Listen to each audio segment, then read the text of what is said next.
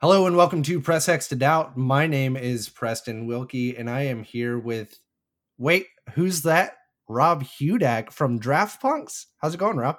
Oh, hey, hi, hello. It's going well. How are you? I'm doing okay. It's a, sort of a weird episode. It's just you and me today. I'm doing great and really happy to have you here. Um, normally, yeah, happy to I- be on.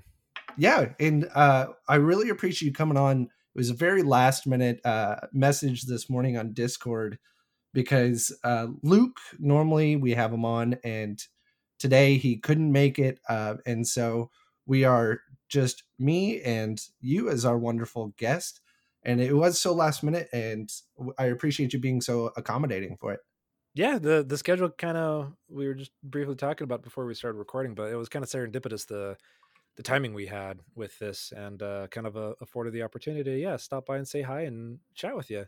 and so you're part of the draft punks uh, podcast which we have talked about multiple times uh, especially as our community shout outs i think dory has brought it up greg has brought it up and i have brought it up uh, for our community shout outs at the end of at the end of our show. Um, and so it's really uh, exciting to have you uh, have one of y'all finally be on. We have brian set up for two weeks from now but what is draft punks all about what is it that y'all do Well, first that that's very flattering, and we really appreciate. Like we we've always been about community and boosting each other, and that kind of leads into kind of the heart of what Draft Punks is. So it was roughly July, June or July last year, uh, during 2020, when you know it was pandemic. Hey, why not start a podcast season? oh yeah that's exactly what it is Yeah, and uh, they re- both Brian and Jay or Travis McGahee reached out to me and like, "Hey, um, we've got this idea, and we wanted to see if you're on board. We kind of need a third a third seat to fill what we have for like an intended four seat concept of this." They pitched me on it, uh, and Mhm. like they're like, "Well, we think you'd pro- you'd fit right in for the idea we have, and we'd like to ask you to be a part of it."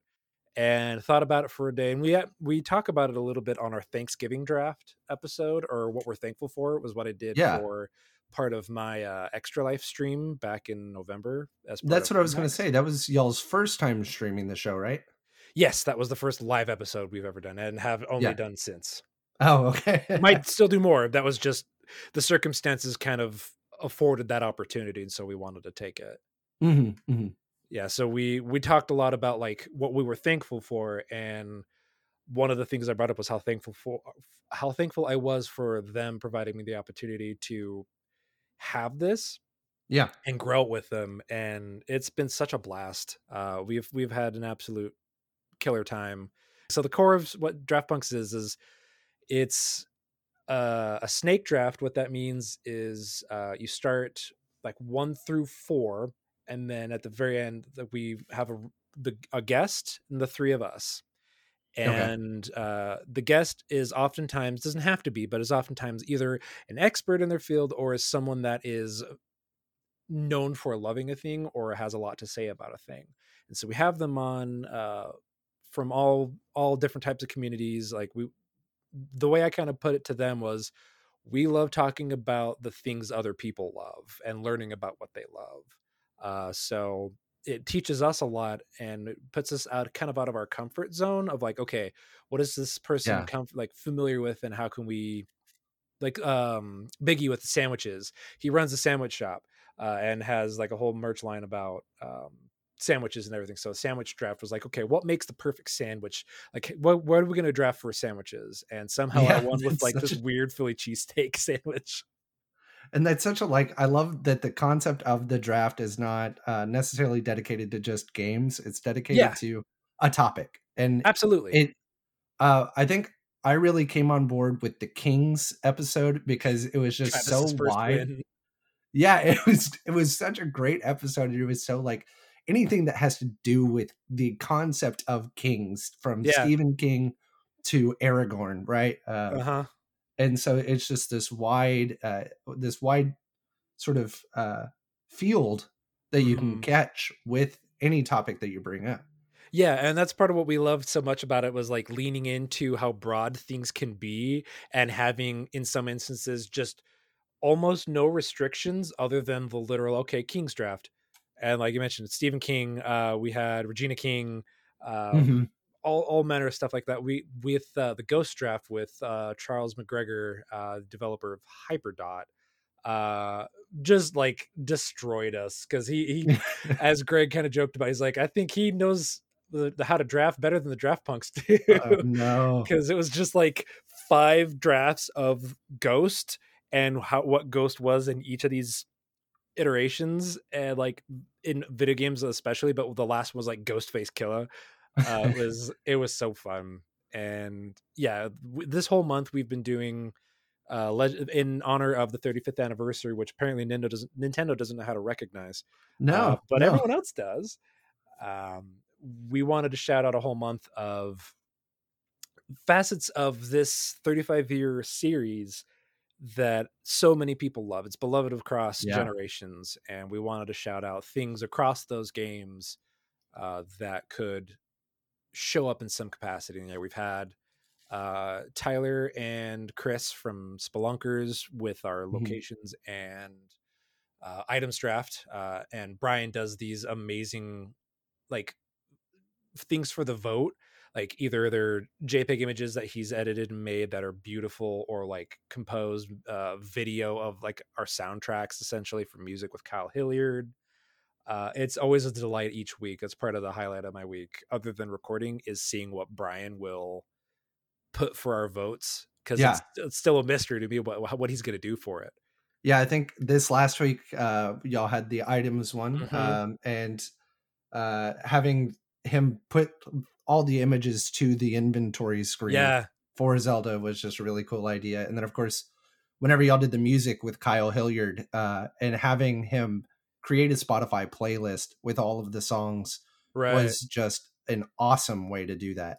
Uh and to sort of remind the listener like I'm not super up on Mhm. uh you know the individual tracks for zelda soundtrack It's so 35 whenever- years worth of incredible music. Yeah, how are you going to store all of that in your head? that's exactly right so whenever he, whenever it was time to go vote i was like well i don't remember exactly Uh-huh. what and so having these having that very conceptual way of creating the list in order to assist the voter in understanding what they're voting for is a really cool Mhm. idea yeah, it was a Uh, creative solution to that problem. That was typically Yeah. what we have, like a visual format for representing the votes. Um, I huge shout out to Brian for like editing the podcast and making those. Uh, couldn't be more fortunate to have him there. And Jay too, like we have so, he and I are of a mind. Uh, Right. Travis and I are like kindred spirits in that way, and we always like can relate to each other. Even though Brian's like, I don't know what you damn kids are talking about. math rock and post rock music, and we're just like, dude, it's fine. you'll catch up later time. old man but it's great. Like we we all play off each other really well, and it's been such a blast. Uh, and so for a couple plugs, where can people find? Uh, I was about to say press exit out. Where can people find uh, Draft Punks, and where can people find you on Twitter and streaming? So um, you can, if you want to find me on Twitter, I usually be retweeting uh, a lot of draft punk stuff, uh, stuff in the community from like in our community and like MinMax and everything at large. Uh, it's uh, at Raven named Rook Mhm. is my Twitter handle. Uh, as for our draft punks uh, contacts, we've got our Twitter, eh, like Twitter, TikTok, uh, Instagram. It's at Real Draft Punks, as well as the Twitch channel is at Real Draft Punks. Uh, Okay. and we're starting to push up through that and do a bit more Twitch streaming there. Just did a uh, streamed game I will be probably talking about a little bit later, Curse of the Dead Gods, and then probably doing some uh, Valheim streams there too. Yeah, and I really uh, I, I enjoyed the Curse of the Dead God stream, but I'm really hoping uh, to. Uh, I'm really excited for that Valheim stream, and maybe y'all can actually help me kill the Elder on stream. Uh, mhm. That would be fun, right? Yeah, most definitely. Sweet, awesome, and we are going to be definitely talking Mm. more Valheim and more Curse of the Dead Gods later on. And I uh, I forgot to clue you in on this, but I was having on the docket the uh, unfortunate Nintendo reveal um, and uh, the unfortunate Nintendo Direct that we had last week. And I don't know if you're big into BlizzCon, uh, but Yeah. BlizzCon came out with some good news, uh, and so we can get into that a little bit. Sure. But for now, we're going to be moving on to the news section because this is Press X to Doubt, where we talk about video game news, starting off with a couple, well, not starting off, it all is mixed in, but we have two truths and a lie where we have three articles each one three from myself three from rob and two of those will be true one of those will be fake it is up to the other person to try to figure out which one of the three is fake now Good are you gaslighting game? yeah we're we're wondering about the the the morals and the ethics and I the, think it's uh, I think it's a really fun legality of it. idea of just trying to like deduce while you're having a conversation about the impact and ramifications that could be, and then find out it's complete nonsense. Yeah exactly. Yeah it's uh look at how great or how terrible the gaming community can be but wait no that's a lie. We're just the terrible ones. Uh but i hope you're ready to put some money down on the line. Uh i know i have a twitch subscription ready is what uh, Oh. uh and so if you if we win uh normally at the end of our news round we'll put down bets on how sure we are of the other person's Right. fake article so we'll see uh once we get there just how much money you're ready to put down Interesting terms. I like. for now in order for you to have the decision okay so normally again we have three people on the show It'll be Mhm. myself, my co-host Luke, and a guest. And one of us, uh, whoever is hosting that day, will do a trivia game. And so whoever wins the trivia game gets to decide who goes first. But I figured for this episode, since it's you and me, I would do something a little bit weird. Uh, in I that like a little bit would- weird. Yeah, it's gonna be fun. Maybe I don't know. We'll find out. I, I'm excited for it. We'll find a way to make it fun, I'm sure. Also, Yeah. real quick as an aside, uh, when I was listening to last week's episode with Dory, uh, it was super funny because y'all had okay, make you have to do your like a sound effect of a character from your favorite gaming franchise. Yeah. And it wasn't necessarily my favorite gaming franchise, but the instant go to in my head was That's- yeah. from Halo. And so I Oh, was already in the mind space, and the first thing you said was um like the first clue you gave was like it's Halo. Yeah, it was just like super funny timing. Just listening to them, like I don't know, uh, and I got down to like the fifth clue or the yeah, I know. I was surprised it went as long as it did because it was it was like uh I forget what the first clue was. Uh, There was, it oh, it's uh, Alex Garland uh, Yes. was key to be as like a director or wrote the screenplay for the movie. Yeah, I was yeah. like, I remember that being a thing. and I'm still I didn't know that was a thing before I was look started looking up trivia, and that is one of the most disappointing facts that I've learned about, uh, uh especially a video game movie, is that we could have had an Alex Garland. I know. movie. I exactly. For today's uh trivia, what I'm Hmm. gonna do is I'm gonna give you I'm gonna ask you sort of a without going over number. So Um, Price is so right. Price is right rules, and Okay. if you are under, but within, I'm trying to figure out maybe within ten thousand of the correct number, Okay. um, but without going over, then you will take the decision of who gets to go first. But if you are outside of the ten thousand, or if you go over, and I don't know how fair this is, then I will get to decide. I don't care first. about fair. I'm just And in it for hint, It's gonna be you. Maybe. how the question of the day is how many current viewers are watching Valheim streams? Okay, current viewers, interesting. So I know the game has reached concurrent. It's broken a record for concurrent players of over five hundred thousand, which is Yep. incredible. Uh, but tw- so we're we're speaking specifically Twitch. To, uh, yes, yeah, that's Okay, a good point. specifically Uh, Twitch. specifically Twitch viewers. Uh, let's go with three hundred and sixty-four thousand two hundred and five. Why not? You nailed it. That is that is so far over. Um, and that is Really? an amazingly high number, but uh, they do still have a respective, a respectable eighty-three point seven thousand viewers. Okay. um, which old, I guess, Uh, Old Shroud seems to have the majority of those at twenty two thousand right. current, but yeah, that's that's pretty typical.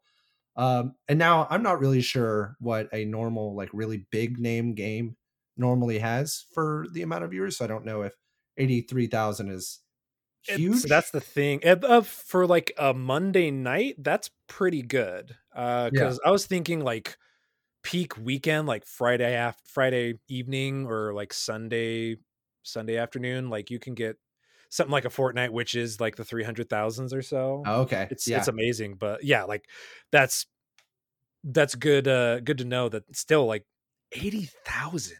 Yeah, for yeah. Monday night on a Monday Damn. night. And uh, I mean, this is absolutely like you said earlier. This game is taking taking over Steam. I think it got up to second in the Steam library, and we were going to be going into all things Valheim in the second half. Mm. But for now, since you were so far over, I'm going to uh, decide that you will go first with your first uh, news article. Oh, I lost, but I won. Yeah, I guess. Yeah. well, uh, it's interesting you bring up uh, BlizzCon uh, and Ooh. the news that came out this weekend because uh, drum roll, major. Everyone predicted it, but uh, major news coming out with uh, Diablo two being remastered. Yes. So uh, we've got Diablo 2 Resurrected arriving sometime later this year. Details are fuzzy uh, to some extent, but we do know it's coming to um, to PlayStation 5 and Series X. Oh, really? Uh, and S. Uh, PlayStation 4, Xbox One, Switch, and PC. Uh, controller support as well on PC, and cross-platform progression. Like, no, really, knocking it out of the park. Not crossplay, yeah, right unfortunately, but cross the progression. That's a good start. That's a good yeah, sign. absolutely. No, I, I mean, there's uh, going from Diablo 3 to P on PC and jumping over to console and not being able to bring over all of the things that you get in the multiple seasons that you play through. Right, right.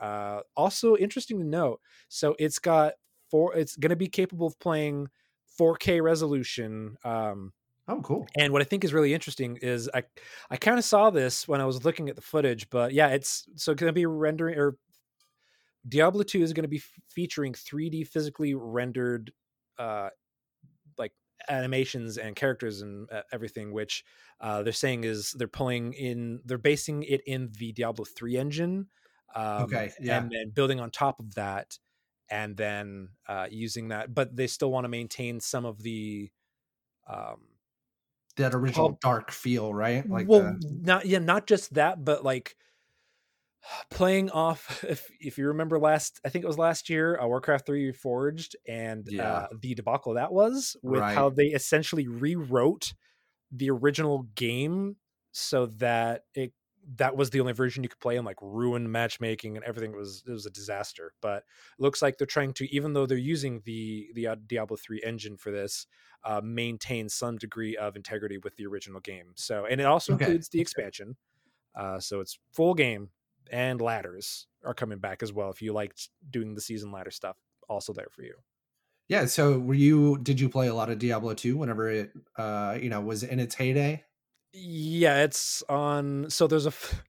It's kind of funny you bring it up. Uh, today there was that going around like the adding Twitter the thing, top six the top six for your six people and diablo 2 is in my top six nice, uh, nice. i played dozens and do- like basically hundreds of hours staying up way too late in the summer. Yeah. There's no school, pretty much just piggybacking with my uh, stepbrother playing Diablo 2 like 24 7. and it, I was with him. I was sitting right beside him the day he lost his level 89 hardcore sorceress on a Mephisto run. and he was like that ruined his week. Oh no. He would... was so mad. I would not want to be anywhere near striking distance. That's... Yeah, it was. He was pissed. He didn't break anything, but he was. Yeah, he he was livid, uh, and I don't blame him because he had put so much work into that. Oh, he yeah. was almost at max level with a hardcore Source and a Mephisto run, something that seems relatively harmless. It just got nuked. And Mm. made a bad call and died and yeah that that was so great but that's the thing is like that's part of what i loved about that game is you had Yeah. that stuff like you had duping and like stone of jordans and all that stuff and i'm curious to see like even though it's going to be in a different engine like what types of stuff that they will swap between the 2 Mhm. uh and so yeah i'm i'm really looking forward to seeing what they do with that and maybe trying it again on pc playing it again on pc probably with my dad and sister because we played diablo 3 together they play world of warcraft so oh, that's really cool. Yeah. yeah that was something Diablo 3 uh I I had never played Diablo 2 but I played through Diablo 3 fairly religiously uh for a Mhm. little while there and so it will be uh which fairly religiously uh but the uh it'll be nice to be able to go back and play through that sort of like what is held up as just the the grail of those sorts of games. It yeah it def- iso- isometric uh, uh action rpgs right? It was iconic and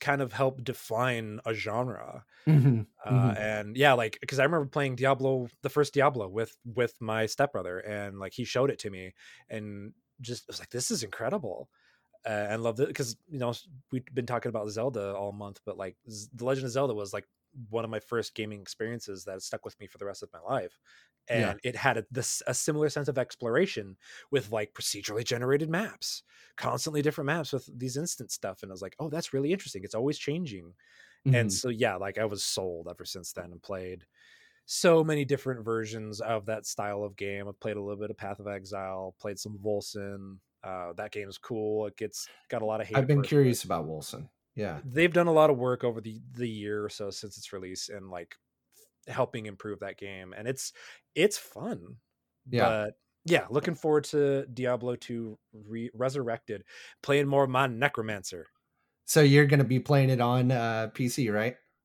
almost assuredly yeah Yeah. Yeah. I, I, so it is supposed to be coming out later this year. That's yeah that's what they're saying is it's no release date scheduled just later this year I my guess probably september october it'd be a perfect october game Yeah, that's true. Uh, yeah, like if they can put it out just uh, early October and then celebrate Halloween in some way. Um, Yeah.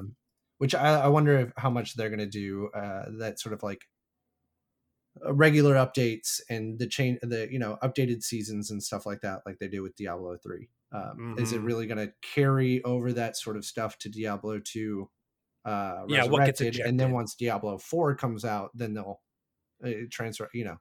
Dude they showed the rogue and i'm sold. Yes. Yeah for the diablo 4 yeah. Uh man. Yeah that that was such a good video and ending on if anyone hasn't seen it uh it ends i guess small uh i don't know in diablo 2 you get bounties and you collect ears and all that and uh that was diablo Yeah, 2 right it was yeah. iconic yeah a diablo 2 it was an iconic thing of pvp was using ears as trophy that you could sell for a gold a piece yeah and at the end of the thing uh at the end of the diablo 4 rogue trailer the priest that she's Yep. speaking to goes up opens up a cabinet and there's just filled with ears that he puts a hooks one and more there's ear a very graphic depiction of putting Yeah. an ear on a hook. It is it's great. it's it's a piercing that's for sure. Yeah. Well my first one you may already know this first one uh the twisted metal live action tv series is being Mhm. made finally i don't know why i would say finally i don't know who was really asking for it david jaffe is really going for that to come out. right so the twisted metal is coming out with a live action tv series and it's being produced by the cobra Kai- cobra kai producer and it's being written uh by the deadpool writers and so No. this is going to be uh, i was surprised to hear it'll be a tv series sony has confirmed that they're moving forward um, now this could be one of those things that's very early on in development and well i'm sure it is very early on in development but it could just get stuck in developmental hell from here on out. Yeah. Everyone could drop out uh, you know next week and we uh, you know and we're not going to have a finished product that they're working on right now. Yeah how long has the uncharted movie been going on Mhm. for? That's the part of two decades thinking, seems yeah. like Right. And I, I mean, we'll see how that one goes. I wonder if this show will hinge on the success of that in any way. yeah, I'm curious to see if that's the case. Like, do they try to have a like an overarching plot that involves all players, eh, or do they like they're all working together against this one thing, or do Oh, they take each episode focusing on a different character and their origin stories, and then ooh, maybe next cool. season focus on them coming together in some respect? Because like, what plot is there for that game? Right. Like they would I I mean eh, you could do a newcomer to the tournament or something like that that is like and has to learn about all the different players in the game kind of thing. What a weird decision. Yeah. And again, I can it is it's weird how much lore there it's sort of like a Street Fighter or a Tekken where you know you have your season with a certain character and once you beat it you have your opening and your end credits with them and there it's weird how much lore was built into that game around every character yeah, like Axel and what happened. Like he's stuck inside these these two massive wheels, and like your sweet tooth with, yeah, The- yeah that flaming head and so i remember sweet tooth was like a serial killer that is being punished for that axel was trying to save his daughter in some way uh, and so yeah you could explore each of those stories in its own episode and it does seem like it would be too much for a movie if you did something like that but yeah. the sort of like just immediate carnage of that game sort of lends itself to the silly i mean we, we're seeing it coming up soon the mortal kombat uh, which also has a ton of lore behind it but i think it's better suited for a movie than it necessarily is a tv series. I'll also say that I think that Mortal Kombat's one already has two movies for it. yeah. uh, one of which is well regarded and loved as an iconic film and like many held up as the best video game movie adaptation uh, and I I would be hard pressed to argue with them. Silent Hill is Yeah. my personal favorite, but uh, and then you have Annihilation, which is oh i thought you were talking about annihilation that was no, it's Annihilation. oh, okay. Annihilation is awful, Yeah. but it's also fun. It's it's just a terrible movie, but I have fun with it. But no, the Yeah. first Mortal Kombat is like uh, is just legendary. Um, but like so. The, the advantage that I think Mortal Kombat has is like in the games themselves, the lore that existed in a similar vein that like old '90s games like backdrop lore was. They made three very good games that Mhm. have the best video like fighting game story ever told yeah yeah and so they have that advantage there of like they actually told a really cool story they leaned into the fun and all that twisted metal doesn't have that advantage Mm-mm, mm-mm. so i'm curious Yeah, for Twisted Metal, it's just like having the Deadpool writers attached. Uh, I mean, I can't think of really a better game suited for the Deadpool writers besides maybe like a new gritty reboot of Conker's Bad Fur Day. oh, Uh, mm. That would be pretty good for them. Uh, yeah, But probably uh, better writing the games yeah, uh, and that's like, I mean, it just it fits their sort of sense of humor um, in a way that I couldn't imagine them going through with any other, but it is a strange take from Sony uh, to decide to stick with Twisted Metal rather than going after the God of War series. Or, I mean, I guess we have Last of Us coming around the corner, um, and Mhm. so it's a weird, weird decision. Uh, but what is your second article?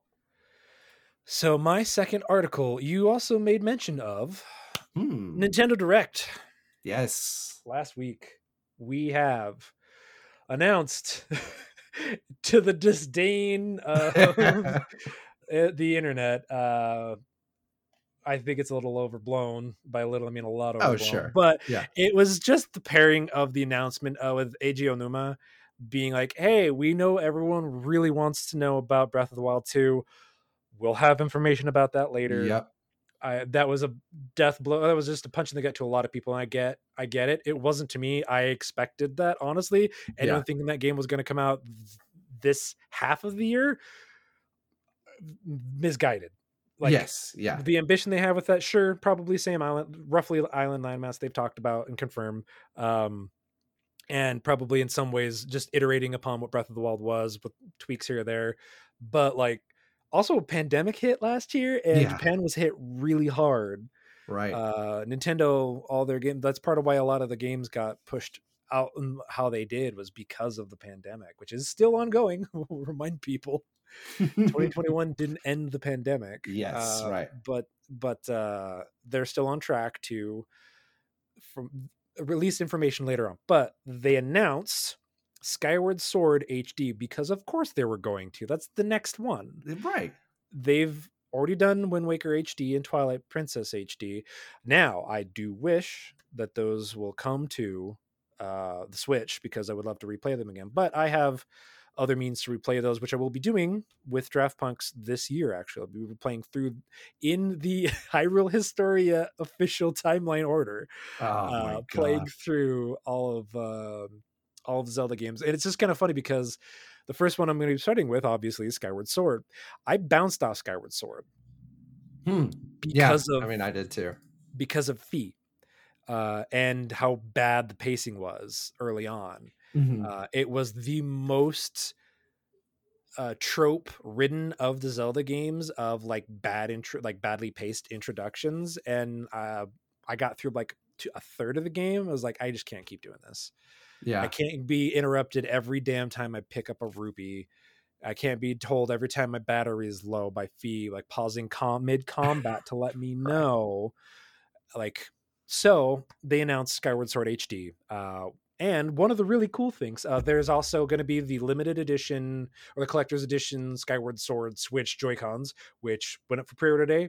Instantly pre ordered. They were almost immediately gone. So I'm glad I got that when I did because those are incredibly gorgeous. Uh, Yeah. The the uh, the shield. they're they're like, the, are they purple? Um. so they they reflect the color schemes and iconography from both the Master Sword and the Hylian yes. Shield.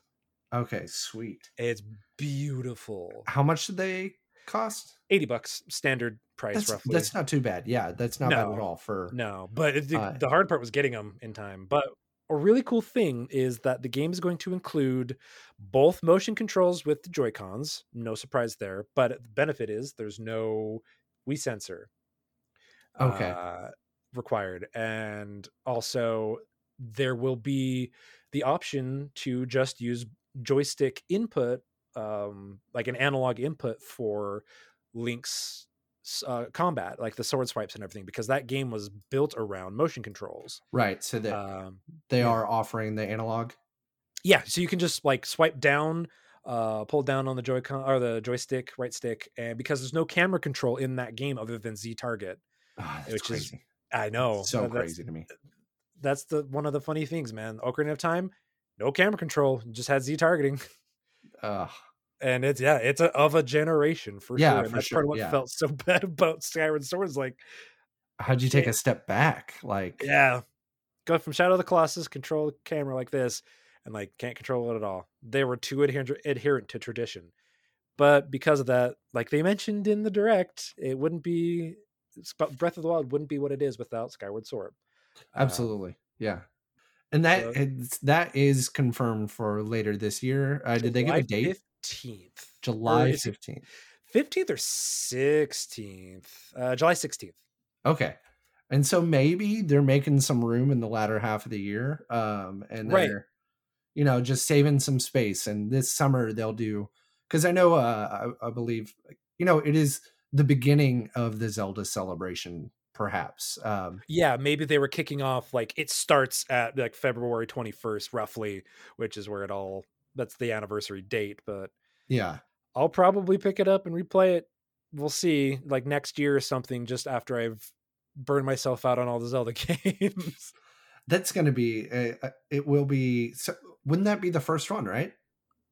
Yes, exactly. That's what. So that's what's funny is like they announced it right as I'm about to start doing this, and I'm not like I wanted to do it this start of this month, um, or it's starting this month and or Mhm. early March, and sure enough, like July is like, well, that'll be cool, but I'll play it later. I'll play that version later. Yeah. Right. Right. Right. Um, if you come back to it, well, I'm sure we will. Well, That's that's the thing is that's what I'm most interested in is to see what changes yes. the HD version has because every like remaster version they've had for like Ocarina of Time, Majora's Mask, Wind Waker, and uh, Twilight Princess versions, they have modified the game in such a way to make the more tedious aspects of it better. If that Mhm. has to be like number one bullet is please stop telling me what a ru- one rupee does every Yes. time I load back into the game. I don't need you to do that.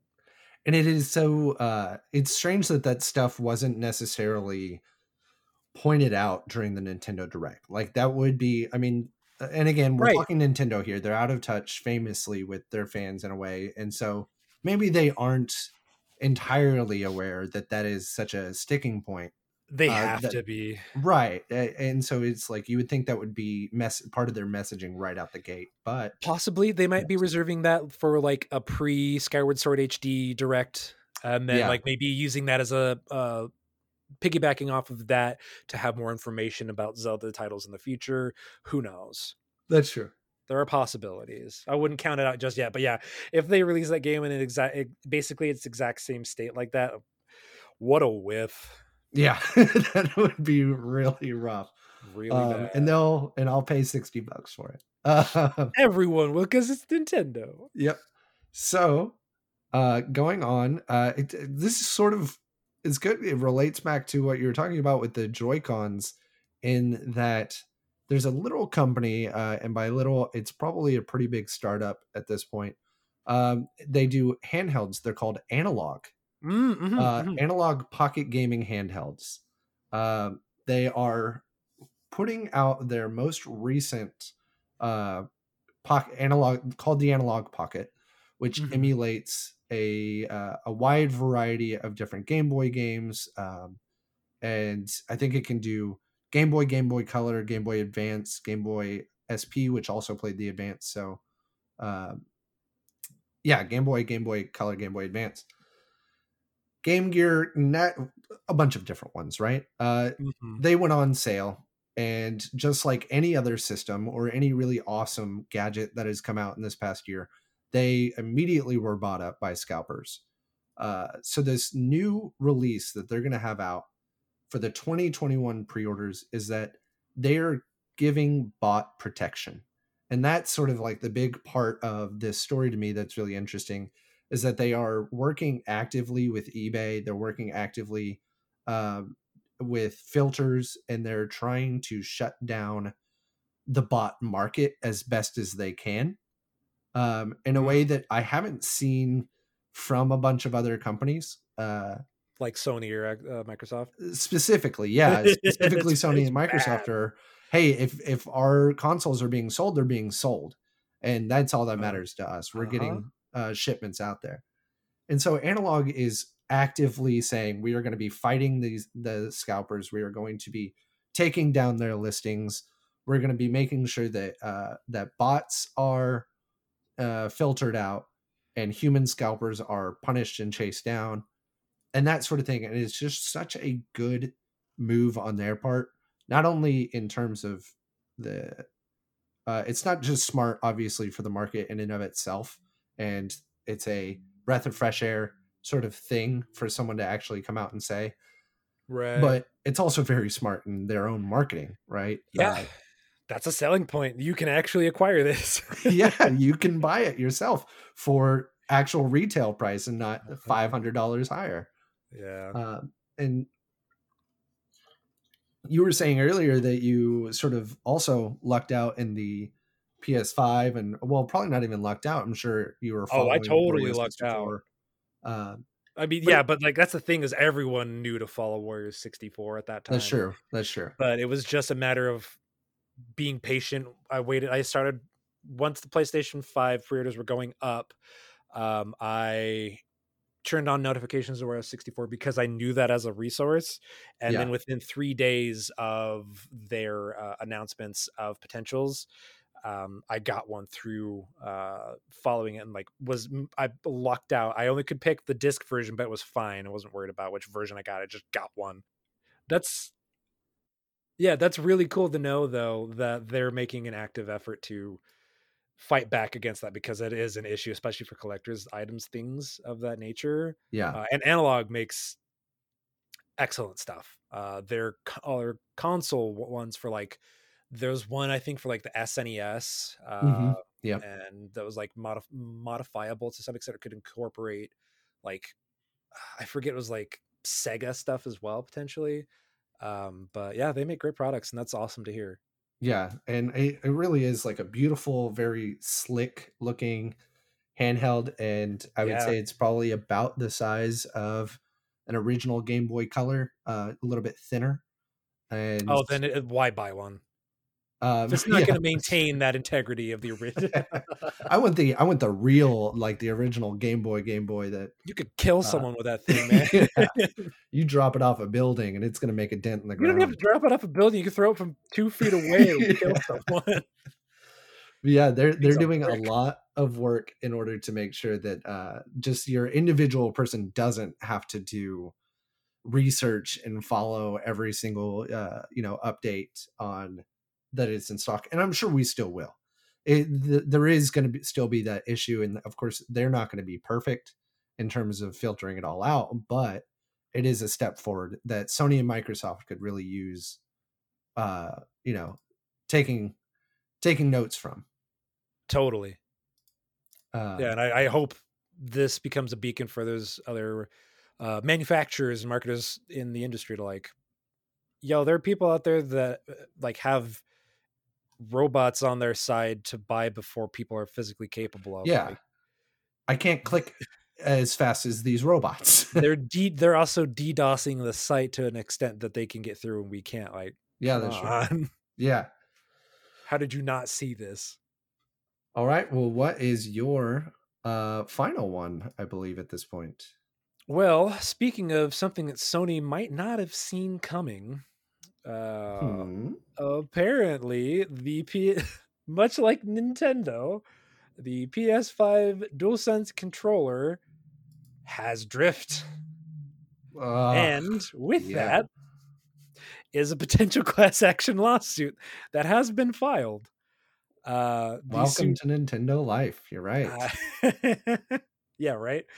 It's uh, it's kind of an over, but so yeah, the suit is uh, it's a U.S. law firm. Uh, is what is it? Uh, Chimicles, Schwartz, Kriner, and Donaldson Smith LLP.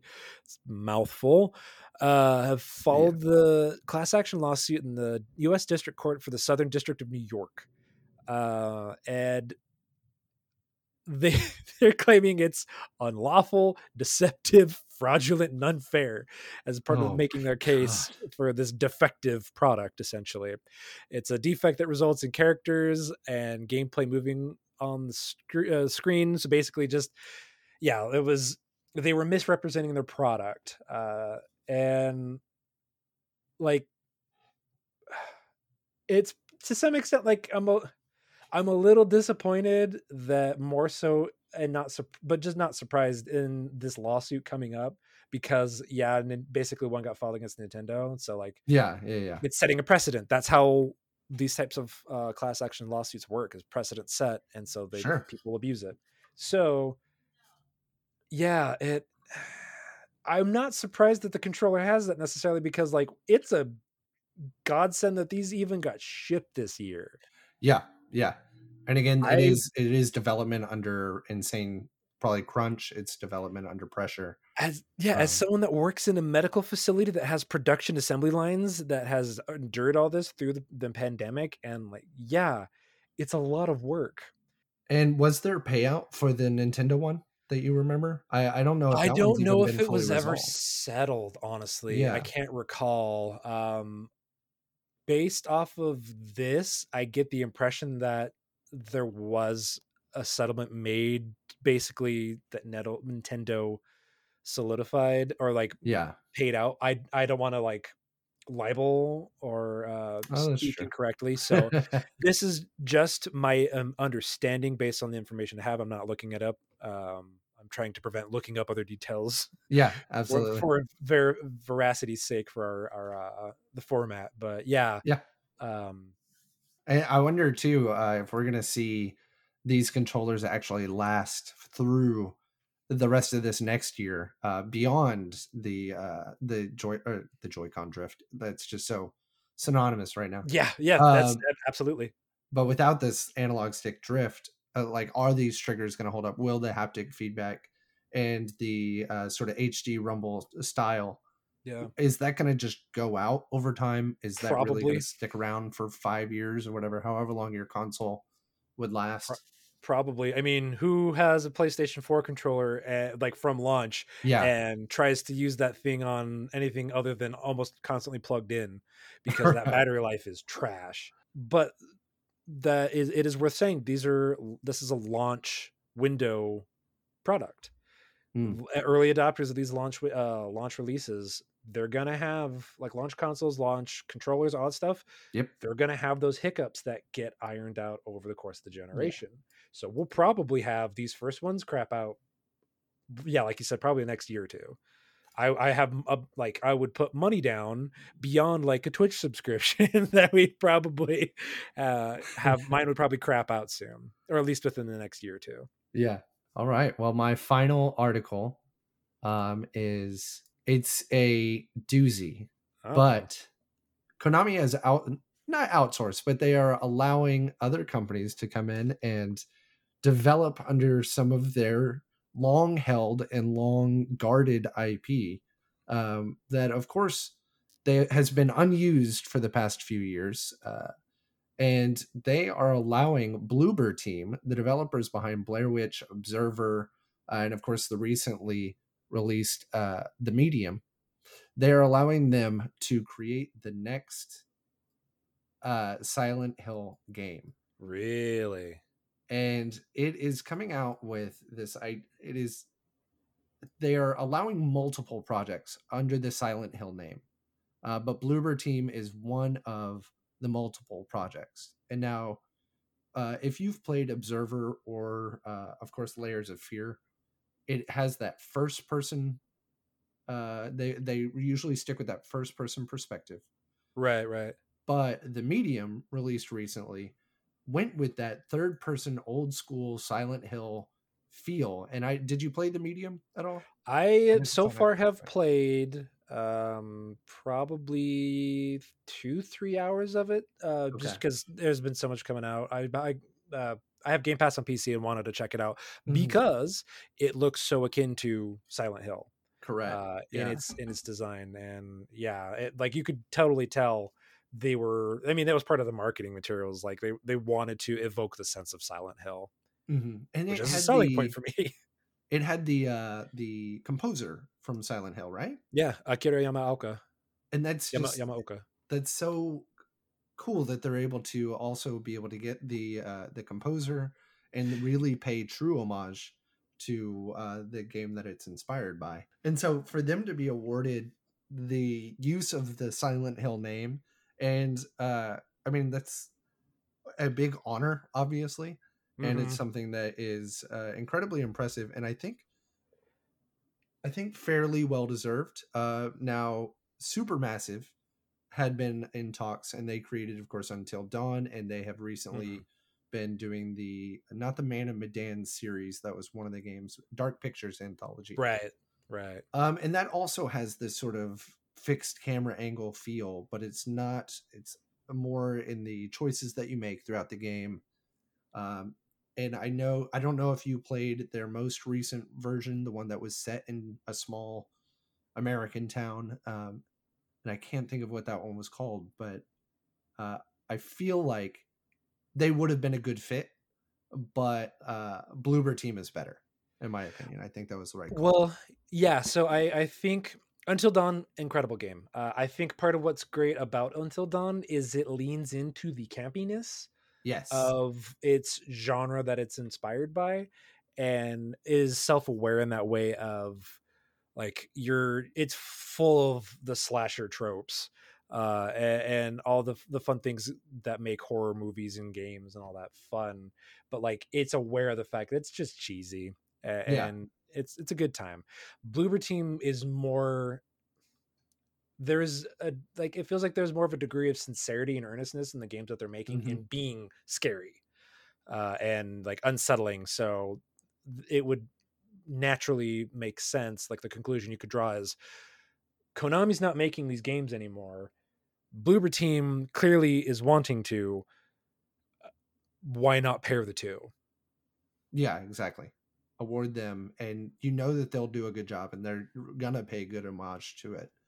Um, right. And so it's, it's a it's a very good fit. Uh, totally. And I hope Bloober Team is still able to continue on. Like I would love to see more in the Observer universe um, and stuff like that. So I hope that they have multiple teams, but I would assume that once you're given the go ahead on a project like this, it's all in.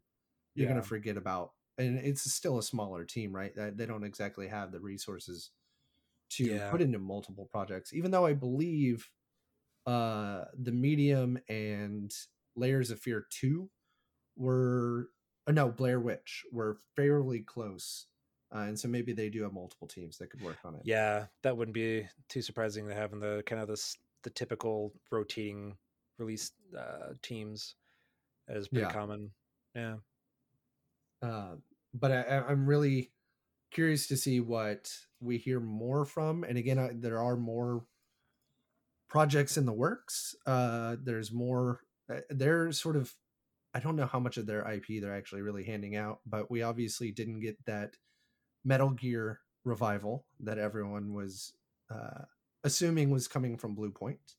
We haven't yeah. heard anything about that, and so I wonder if they're going to be start heading in that direction, or they found another company.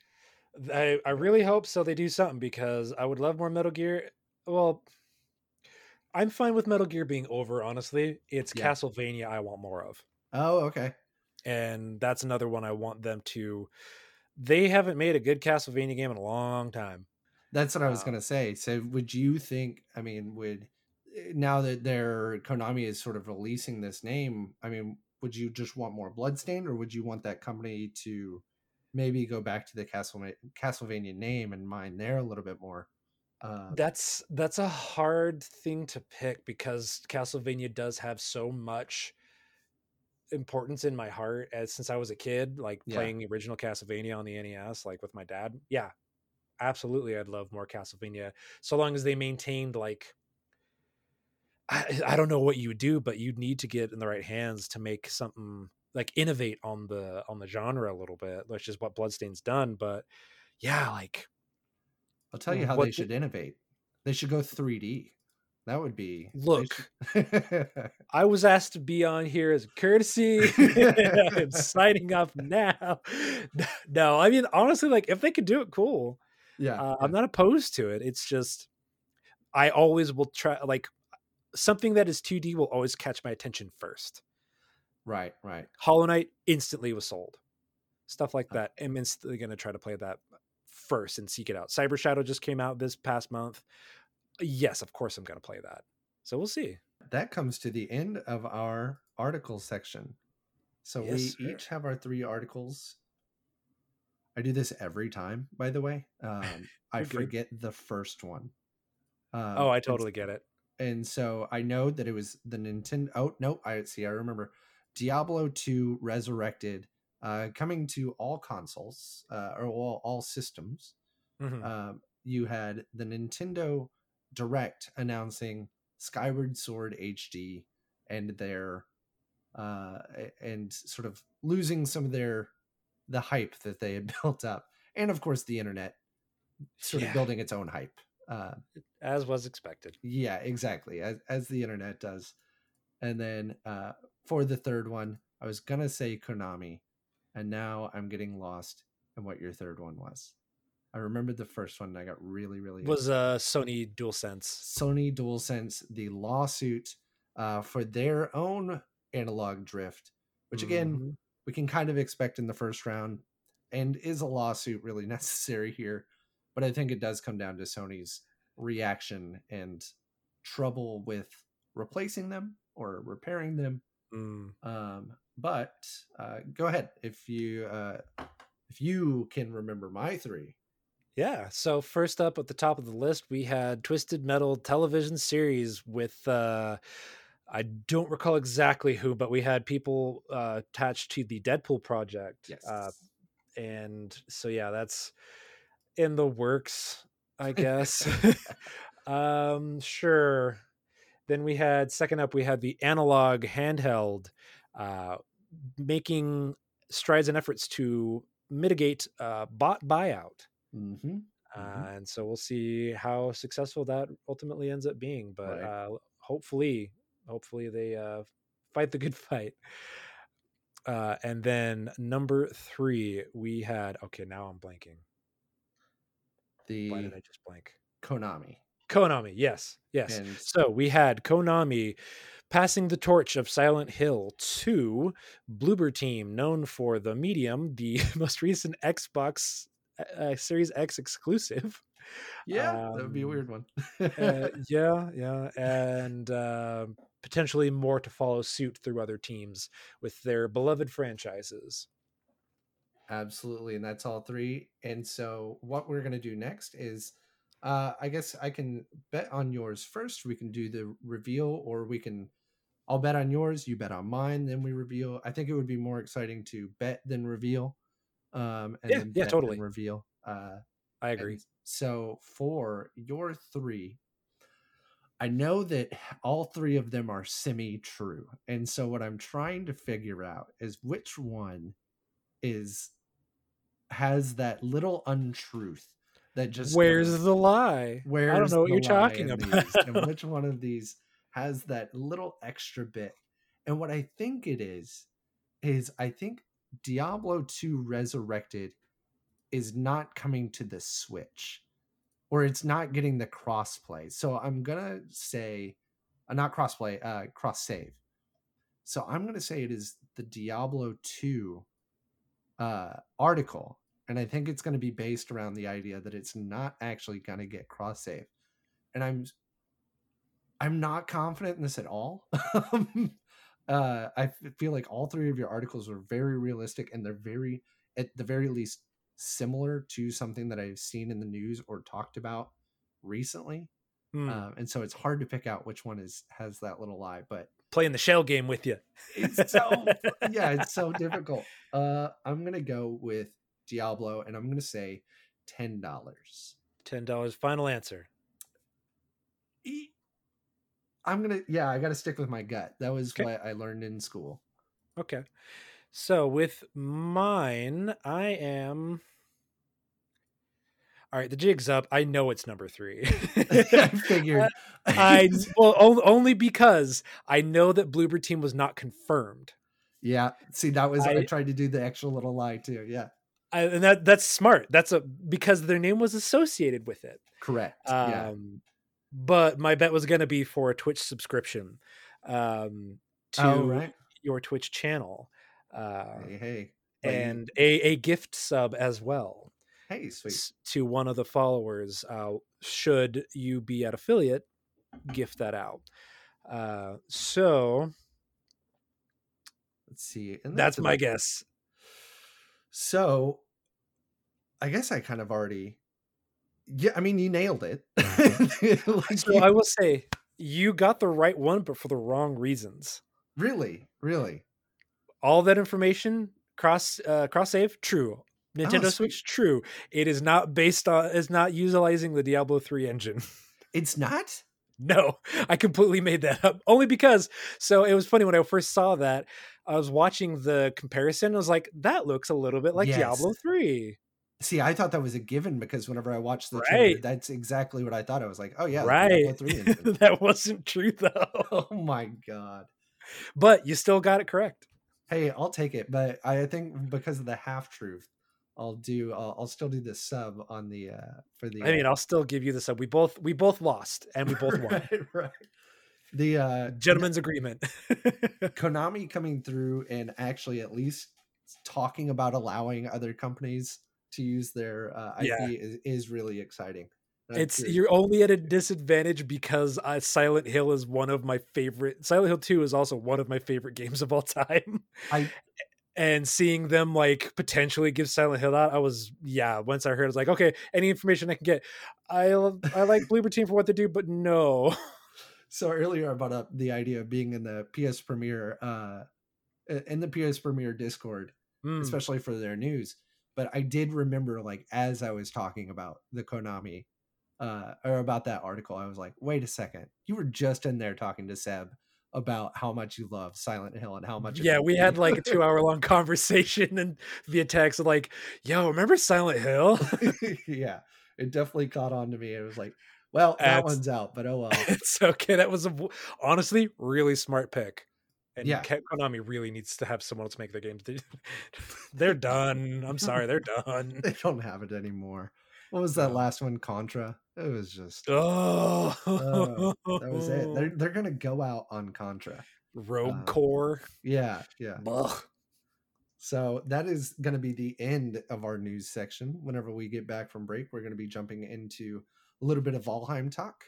Yeah. And, uh, some curse, uh, curse of the dead gods, right? Mm-hmm.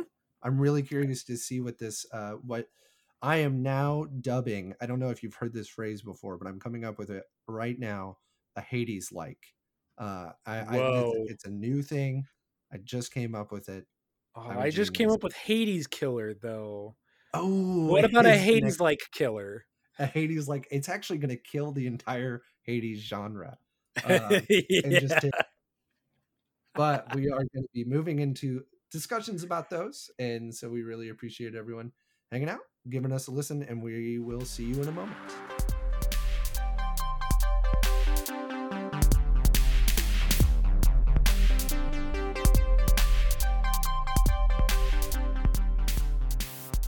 Okay, welcome back. I'm still here with Rob. Hi. And we are now going to be getting into a couple of the games that we're playing. Uh, and after we talk about the first few and we talk about uh, the Nintendo Direct and BlizzCon a little bit, we will be getting into a big Valheim talk. Uh, meaty gathering around the hearth. And what is it? Skull? Skull. Skull. Skull. So we will be getting into some of the Valheim talk in a little bit. But for now, Rob, you have been playing on the Discord or the Discord, the Draft Punks Twitch channel. Uh, earlier today, you were even playing yeah, uh, Curse of the Dead Gods. Yes, indeed. So, uh, in listening to your top 10 episode, or not your top 10 episode, but the episode featuring Greg Griffith of Level Zero, uh, yes. where after you did your your articles, then talked about your top tens, uh, and you know, Hades made it to top of two people's lists. It was my yep. number one last year, um, and uh, it uh, it kind of hit the world by storm. Uh, I was a yes. big fan of Hades, but Hades is a at its at its core a roguelite that is about exploring different like semi randomly generated areas that you're going through uh, with these different iterations of uh, like boons that you can pick and upgrade these weapons on your run and so on and so forth. Mm-hmm. Uh, for the, I mean, y'all have talked about. It, I'm sure people here have listened to it and familiar with it. But so there are other games in that genre, and this one in particular, Curse the Dead Gods, is of a similar perspective. It's like a top-down isometric um like yeah a th- isometric viewpoint of this like tomb excavator tunnel traveler temple okay. explorer guy that wanders into this temple uh, and then you are given uh, to start very little other than like okay here are a couple base weapons. You have a main weapon secondary weapon uh, like a sword pistol maybe or like throwing knives and a shield. Um, but you can change your weapons midway through and there are three types. There's main weapon secondary weapon and your two-handed weapon two-handed weapon could be a bow could be a like a maul could be hmm. a spear uh, things like that and there are different variations of that like move set that have like okay this is a spear but this this particular spear that you can unlock through one of the three currencies that you, that persists uh, there's skulls, rings, and blood emblems. I think um, you can unlock basically uh, other potential weapons to spawn at the start of a run or throughout the course of a run. Uh, okay. So you pick up, you get these weapons, and then it's really interesting because it's got this. The combat's great. Like the combat's got a really eh, great um, combo system, and you can kind of synergize weapons together. Like uh, the last one of the last runs I was doing, uh, I was using some was it a claw, like a one-handed yeah. claw with poison, as well as my offhand daggers. And so the claw and the daggers were very nimble and quick and slashy and jumping around and like they're designed with their attack moves like they have uh, invincibility frames uh, based on when you do a certain attack. So if like mm-hmm. you were swiping a couple times with your let's say your claws and then you combo finished with your your dagger, you will do a swipe and jump backward so then you can jump out of the way of an attack possibly while still swiping them while the claw also has like a charge attack where you dash forward behind the enemy and turn around and swipe them in the back so then okay. you start getting these charge attacks, regular attacks, finishers.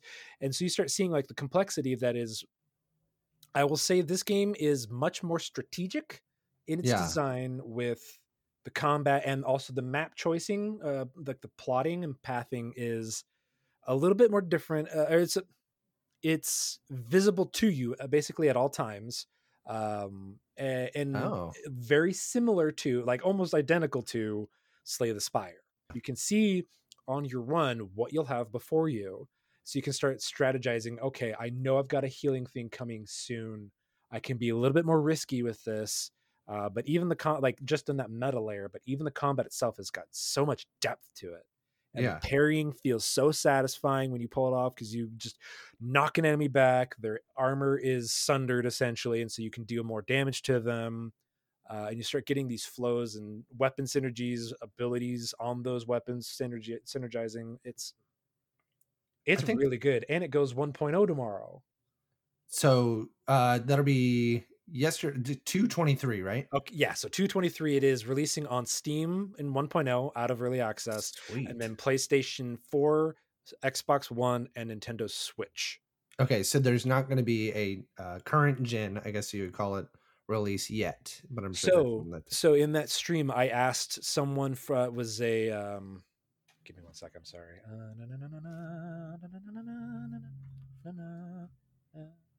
It's a little bit. Uh, Barley Barley Kuda uh, was in our chat, okay. and uh, they run. They are part of the official Discord, and they uh, they moderate it. Uh, they're one of the moderators at least, and they were super helpful at just providing mm-hmm. detailed information for certain things, offering advice for like try these weapons out. Um, but they mentioned I asked them specifically like if they had any current gen or next gen upgrades potentially, and they said nothing announced. Hmm. Doesn't necessarily mean no, but so far nothing. Yeah, yeah, they don't necessarily. They're they're trying to get to 1.0 right now, and then the, totally. the other stuff a, will come down. It's a line, small team. Right?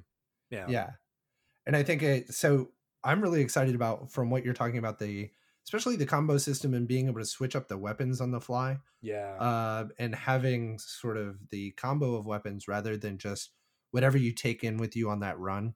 Uh, right. Uh, which it is still is it uh, whatever you take in with you on the run in terms of your combination of weapons or you'll pick up you can pick up way, anything right? really okay you could like okay. start with a sword and shield and then find a claw and dagger scattered throughout your run and you can still choose to yep. move beyond that right? Like i don't need to, to pick up you, that yes. weapon as i come so across it it's a good thing you asked because yes if you choose to let's say an offering is provided like a weapon or an attribute or something you can choose to forego taking it with you and are rewarded for doing so slightly. Like sometimes you might get 4% of your health back uh, just by not picking up something you didn't need or like maybe you lose a little bit of corruption. So that's the other the last thing where the curse ties in uh, is so every chamber you get when you enter through it you get corruption it's mm-hmm. a purple meter in the bottom right hand corner that goes to 100 and when you get to 100 you get a curse and you can get five total curses uh, the last one being pretty rough um, let's just say you're kind of on a time timeline uh, to finish. Uh, but so there could be random different things of like, okay, every time you get hit, your HUD disappears, the color scheme goes monochromatic, and the sound is deafened somewhat. So you, for like 10 seconds. So you don't know how much health you have. You keep taking hits, you could be in a bad way fast. Uh, yeah. Or like uh, your torch no longer emits light. So there's light and dark, and you can like you want to battle in the light and take more damage there there are more really nuances cool. to that, but I I want to leave some of that to be Yeah. found for the player.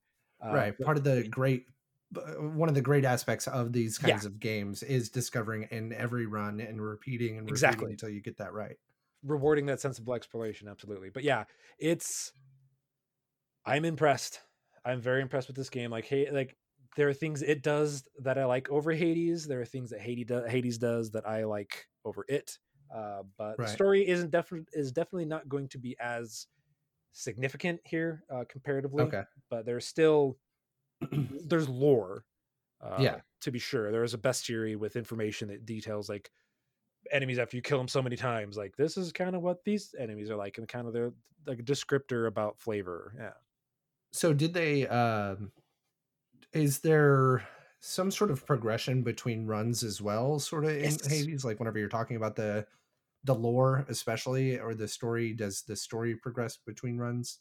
as far like as that? story goes i don't know uh, like Okay. you, the information you gather upon enemy defeats or uh, Right. kills yeah that persists in your bestiary but there is persistent progression uh, which make does make this then a, like a roguelite um, Right. where so you get the skulls persist upon death your the jade rings and then the blood emblems so skulls buy things like different blessings that give you modifiers like the corruption i mentioned before caps at 100 one blessing is okay it's raised to 120 now so you have Okay. a little bit more leniency on this or this is you start the game with this much in this stat which benefits like your damage and or this one you start with like a thousand gold so you can Hmm. buy something down the line so you can start mixing mixing and matching different builds essentially uh, and like the jade rings buy weapons that you unlock potentially for future runs stuff like that Okay. so there's there's depth to it there is progression so you're always moving forward in some respect it's got challenge it is not an easy game but it is so much fun and so satisfying to play And how much is it going to be whenever it releases? Uh, I guess Uh, yesterday or tomorrow from time of recording. I am uncertain if the price. I think the price is raising up a little bit, uh, Okay. but the I think I got it for twenty dollars. That's not bad. I mean, it's between 20 25 probably. Okay, and that's uh that's around what Hades was at launch, and Yeah. uh, and I think that's a perfect price for a game like this. And I mean, if you're talking about again, if you're talking uh, like the re- replayability of these games is immense and almost infinite. Uh, Yeah. So it, it, I know time doesn't equate value, um, but it does. It, it is kind of nice to know that you're getting a really solid game uh, for that twenty dollars Absolutely. um, and so that's really cool. Uh, all right, well, our next we were going to get into the uh, Nintendo Direct. I know you also had another little game that uh, is coming out, which man, you gotta love the names. Uh, this is the developer of Project or of O- Octopath Traveler. I mean, you were right too. It was originally Project Octopath Traveler, Oh, it was a right. working title. And so I wonder if they're going to keep this one. This is uh, called what again? Project Triangle Strategy working title. and uh, if they Triangle keep Strategy. Triangle strategy I've I've been uh referring to it as Octostrat Triangular let's do it i mean it won't change anything because uh, it just because their names are so fun and silly. Um yeah, so this was announced in Nintendo Direct and instantly caught my attention because Octopath Traveler is a really cool game, beautiful game. Mhm. uh, that was harkening back to something akin to like Final Fantasy four, five, or six, uh, in its sensibilities of like a traditional JRPG, Mhm. turn-based combat, the whole nines. Uh, a little fragmented in the story. Took a little bit. The pacing was kind of bad with the exposition and finding eight people doing Yeah. eight introductions. Uh, kind of goes on too long. Uh, but this is so there is a lot of exposition this demo has because it is taking place six. oh yeah and i guess we should say that there is a demo available yes, on the nintendo eShop currently absolutely, for project triangle strategy octo Eight- absolutely, eight triangles. uh, absolutely. and so there is uh so you've been playing the demo Yes, I played. So the day it came out, I downloaded it and then did the first battle, streamed it because I wanted to see what it was like. it's a long battle but there's also it's just there's a lot of exposition uh, Mhm. and not everyone's going to be here for it, but i will say this in its favor it did not feel fragmented from the bit that i played granted Okay. isolated section and sent like maybe not middle but like maybe first quarter Mhm. um, uh, where some of the groundwork was laid out. Uh, but interesting, like political intrigue, uh, warring factions, like you know, original world, uh, really interesting stuff potentially. But I was intrigued by the story in and of itself. Seemed cool. But what we're really here for is, okay, did you ever play Final Fantasy Tactics? I have played. I have. Uh, speaking of which, we just found a PlayStation One in the move, but Nice. uh, the we I never picked it up besides through emulation, uh, and that was just a little bit of it. But I think I got into one of the combats uh, scenarios, and it it was a little too slow for me. And you know, Yeah. this was like last year, Right, um, right, right. and so there have been other strategy games since then. But uh, go ahead, yeah, yeah, yeah. So it, I will say this: it feels a lot like eh, both in its appearance because it's got that as they're calling it the HD 2D.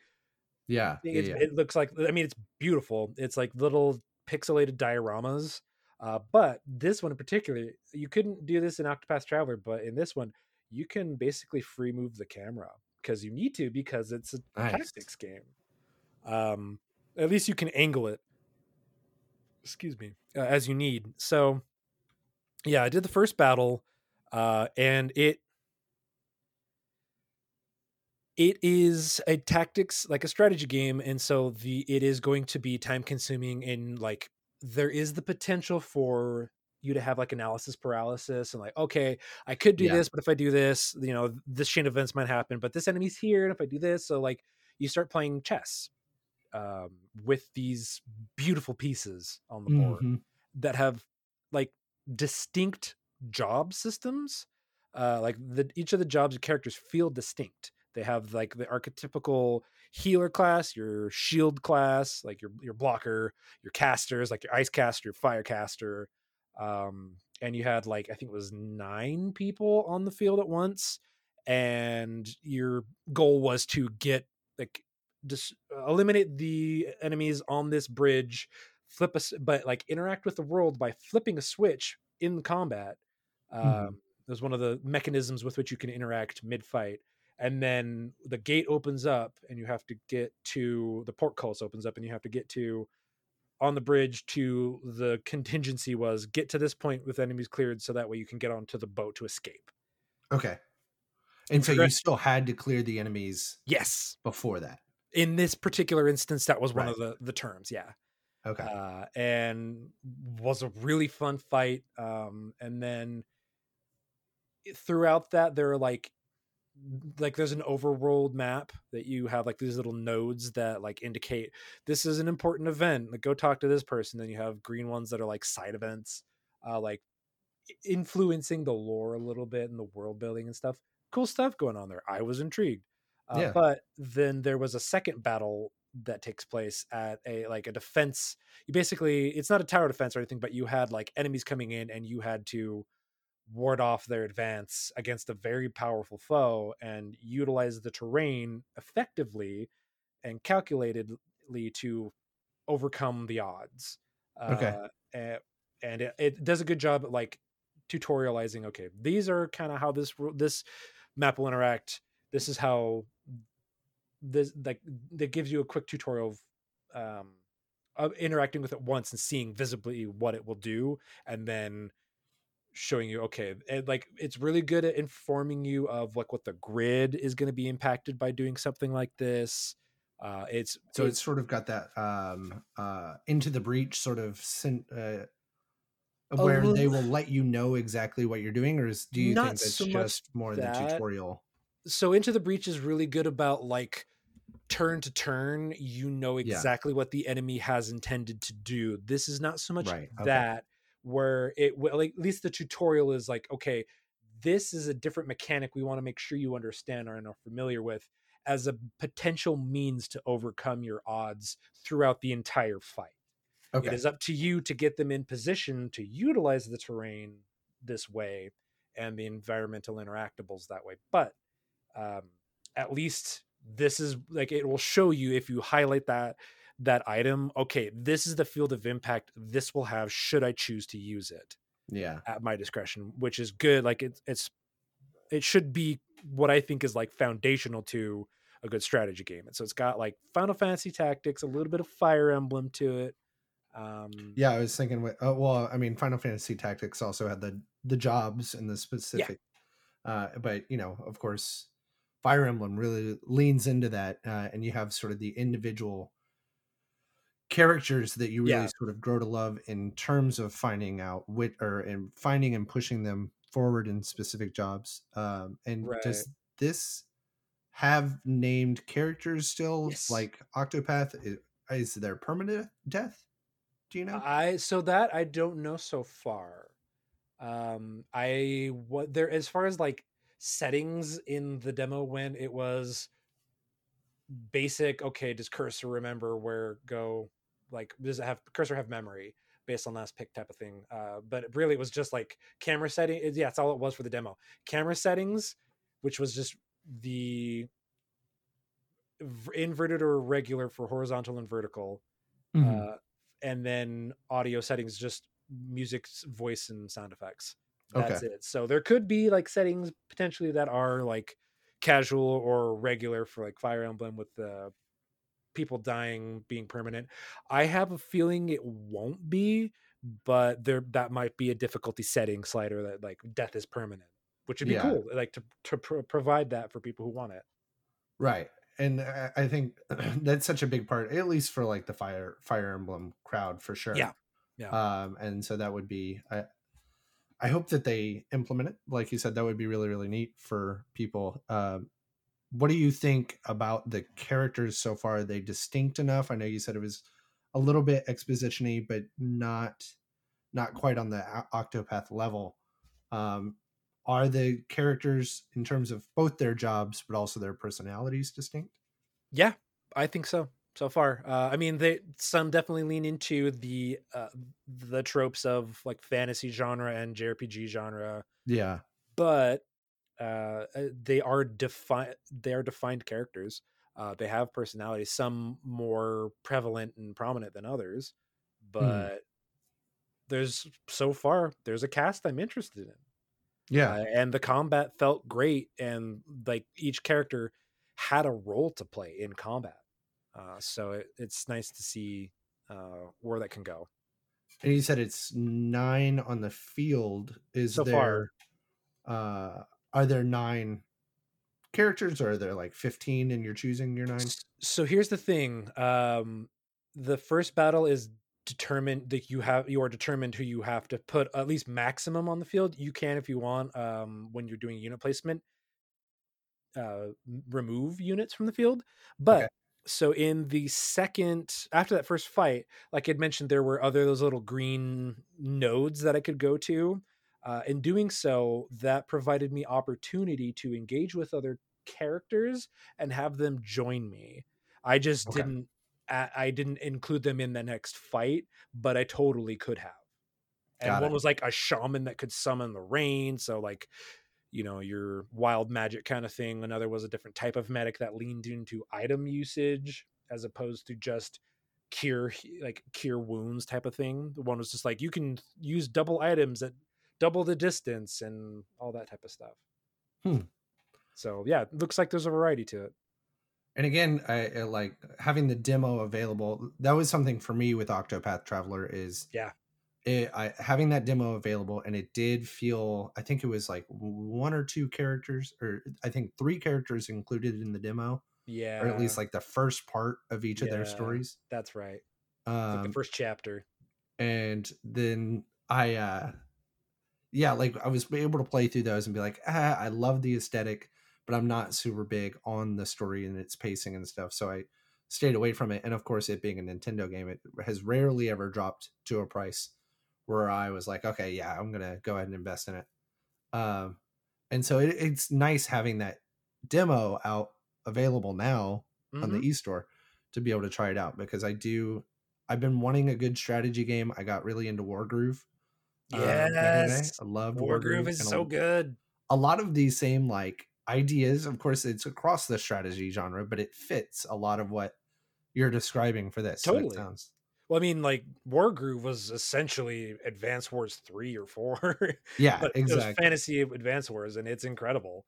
Uh, it, it's uh, yeah, that game is so good. I actually played that with one of my buddies out in New York or New Jersey. Uh, we'd have like an online game where we play together, um, just take turns at our leisure when we're able to. It's.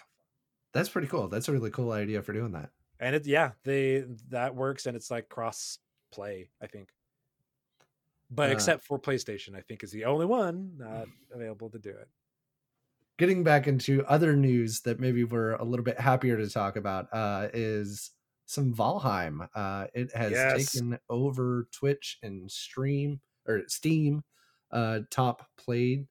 They have recently capped, uh, or they have recently topped 500,000 concurrent players, which is the highest ever for a survival game.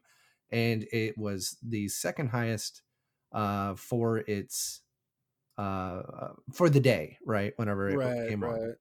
Um, and so Valheim, for anyone who is unsure or doesn't know, it is a survival uh, survival building game where it is set in a Viking age setting.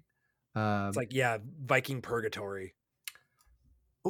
is that what what it's supposed to be? Is yeah, like you be- you served Odin, you were servants of Odin, uh, warriors of Odin, and then died, and then like oh.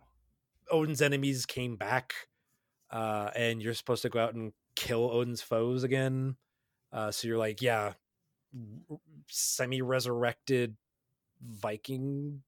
okay, and so that's what the the Raven the whole time.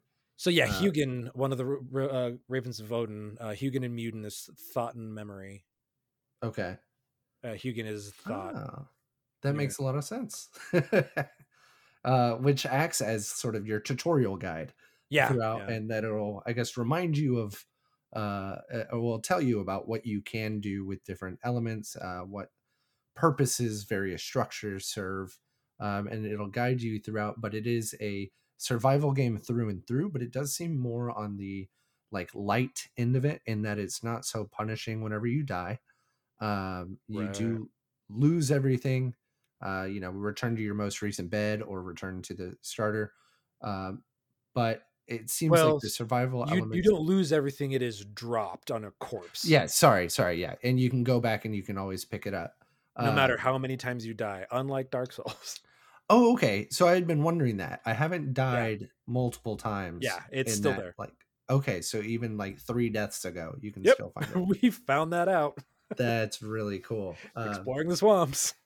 and so the the sort of sequence of events for the game is, of course, you punch your trees until you get the tool to cut down the trees. You use the trees to build a house, and you use these sort of footholds in the land to build more and explore more, and to build more and explore more. And but to me, one of the most exciting hooks is, and this is of course in other survival games, is sort of the bosses. They're able to go encounter, summon, and build up to fight. Um, yeah, it's a lot like Terraria in that way. Yes. Yeah. Yeah. Yeah. Uh, and so recently, I don't know. Well, before we get into sort of the recent stuff that we have been doing both on our server or on your server, really, It's, our- it's Um, no, it's our server. the uh, what do you think of the game so far? I know how many Oh, hours good do you question. have if you were Oh, to check Steam? God. If I were to check Steam, which I can do right now, my hour count currently is at 84 hours. Oh my god. maybe shouldn't have. Maybe shouldn't have checked. Shouldn't I have- don't care. I, like that's a testament to the quality of this game. Yes. Yeah. This game is so damn good. Oh wow. Um so I am not typically one for survival games. I've made mention of a couple times within our server. Uh we chat like right while we're playing Valheim, we regularly talk about how much we like Yeah. playing Valheim. right. um but like we will constantly remark on the little touches uh and that's part of i've talked with brian about it too is like he, he'll he'll make note of something like oh that's a really cool detail i appreciate it it was like dude this game is filled with little things Yes. much like with I uh, made mention with Curse of the the Dead Gods, like it's those little things that add up, and so many more games these days are starting to recognize it's the little touches. right. really Everyone's go seen a long way. everyone's seen the hooks and the broad strokes that come with again survival games and Yeah, a lot of these ideas aren't new but it is the moment to moment uh, interactions that are yeah, and you made mention it's a little bit more lenient uh, in regard Yeah. to surviving. So you will never starve to death. You will never die of thirst. You don't have to drink water. which i love You- so much Yeah, that's so. There was a PC Gamer article that kind of broke it down. Is like, why is Valheim so successful? What is it Yeah. specifically about Valheim that is so engaging? Um, and part of they made they made an argument, and I agree with them that part of it's like you don't starve to death, so you can keep playing. It takes out the tedium. Uh, some of that stuff. Some people are here for that type of sim. I get it, but this is way more accessible and it's it's fun it's exciting it's mysterious it's rewarding and it's like had a had a oh uh it, like not only that it's meditative. Ooh yeah that is a really So- good word for that. uh, it- it's meditative like the music's good and when you start building and you're just chilling building a hut listening to the music and just it's relaxing. Yeah. minecraft has similar appeal for sure but and like it, it's it's worth shouting out like the look of this game is interesting. It's a really unique choice it's uh, that blend of like the uh voxel pixelated but on sort of this like early 2000s yeah it's it's Uh, low pixel low or sorry low resolution and low polygon count. So you have blocky figures and monsters and stuff from like playstation 1 um playstation 2 and, and like pixelated textures and stuff like that. They're just really low quality but you have some of the most incredible lighting and reflective Mhm. work uh that it, it just makes the game picturesque and like it's a it's a screenshot generator Yeah. Um, it- yeah yesterday uh well not yesterday but the other day we were just sailing along the coast and Mhm. I took out my bow with some uh, fire arrows and started firing them off into the forest just for fun. And I think a fog had just rolled in, but just watching a fire arrow sail out into the fog, disappear into the forest, and you can watch it light up every tree as it goes by. yeah And it's just, it is one of those things, like you're saying earlier, that impressive touch that just makes it uh, all the more immersive whenever it, your arrow doesn't just disappear after 20 feet. right right and like there, there's obviously it's so it's procedurally generated worlds uh you can it's up to 10 people on a server Oh, okay. So I was wondering about that. We had talked about that uh, Mhm. Uh, max capacity, but that is good to know that. I mean, it, for like a raid, basically, it's like okay, we got to have just ten people on. we had Um, yeah we had but- eight for the the raid against Wow. the second boss uh, it was eight people and we were thinking you the whole time we knew you were moving but we were with you in spirit and wanted to make sure you could see it too just in case Yeah, uh, I, I, we, we streamed it so uh, going to that raid, uh, it was something that I think we had built up to and planned. You, me, and uh, my friend David, uh, I guess Sarah, or well, Keen in our, in Yeah, our world, you know, all the different names, but it feels like an even- MMO, dude totally yeah, we went out and we like set sail to go and scout out the Elder, which is the second boss. And I don't know if this is necessarily in order or it's just the Elder was the one that we found. Um, i think there's an intended progression okay. but you i think feasibly could fight some of the bosses in any order i i, I don't know for sure Yeah. that's another thing i should i should bring up part of why i don't like it's not that i don't like survival games it's just i don't stick with survival games in part because i get a little too impatient or i start looking into tech trees because i want to start expanding and then i lose some of the sense of mystery Whereas with this, I have Yeah. refrained from looking up and researching anything about this game because it rewards you for testing things, exploring things, interacting with things in different ways. Mhm. And it is fairly hands off, but it like you you'll start to think, okay, I I got this item. Now this has opened up a whole crafting tree for me. Um, nothing necessarily major, but and I think this is a more recent sort of mechanic in survival games, but it gives you those recipes whenever you pick up the map, right, or the material. So it's not Right. that you're playing a guessing game and just putting plugging things in. It does take it makes it very convenient to learn how to craft. once you discover it, you know it.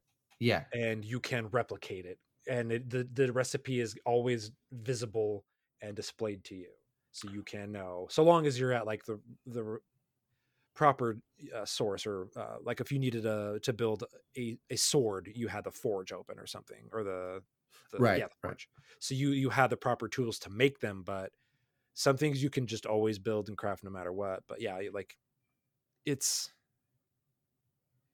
it's that sense of mystery that it has and it rewards you there's so much depth to everything that's going on and like the physics system let me tell you it's so much fun I Uh, a- love that's I think that was actually uh you you got me to buy the game because of a Twitter interaction where I was like, what is Valheim? And you just sent a gif of a tree falling and rolling down a hill and slamming into someone.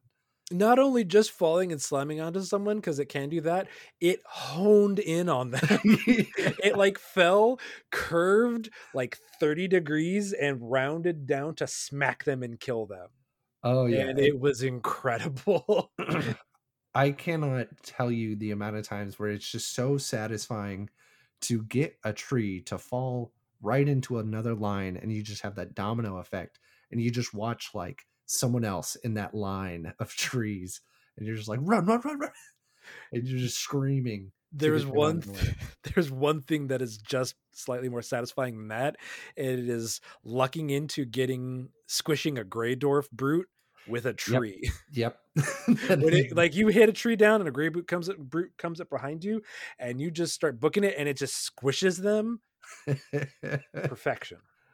There are things you'll do where you'll just go out and pick berries and then you'll go out and like how we have it on our server like it's a super chill setup too because we're all about just i don't like playing t- these types of games with people oftentimes because it be, it ends up being the what did you do for the community today did you Yeah, forge yeah. things? Did you smelt? Did you blah blah blah? You're not meeting your responsibilities. We need to talk. And it's like yo this isn't work. Right. This is eh, yeah. This is my fun time. Uh and, is- granted go ahead. Well i was going to say and yeah that is has been something about the server like again this weekend it was like there was i was had to be out all weekend um and there's no pressure to like have to get back on it's yeah and i that's really one of the just really foundations want to get back on and play. Yeah that's that's the foundation i had with making sure when i got this server like that is like rule number one there is no pressure there's no expectation of you. If you just want to be on the server and farm for yourself yeah. cool. You're welcome to do that.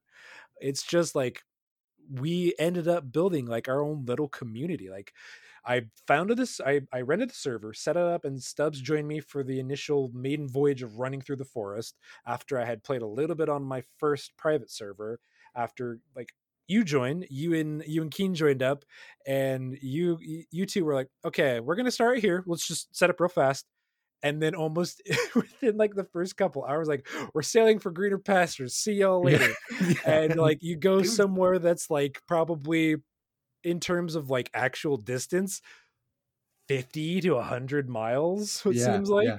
but like a in whole terms different of, continent across two oceans kind of thing yeah but in terms of like actual size of the map stone's throw yeah yeah it really Uh, did come down to i mean it was like maybe 15 minutes of sailing and Mhm. if you do it right you can really catch it but it if you have the winds on your side yeah yeah and it but it felt like a huge journey and It like, is. you're really you really have to prep you really have to know what you're doing and then you've got to put footholds along the way I think I found like a pre-established abandoned building, repaired it a little bit, put a campfire, put a bed in. Okay, camp here. Then eventually I can go out a little bit more and explore a little bit, find some more resources.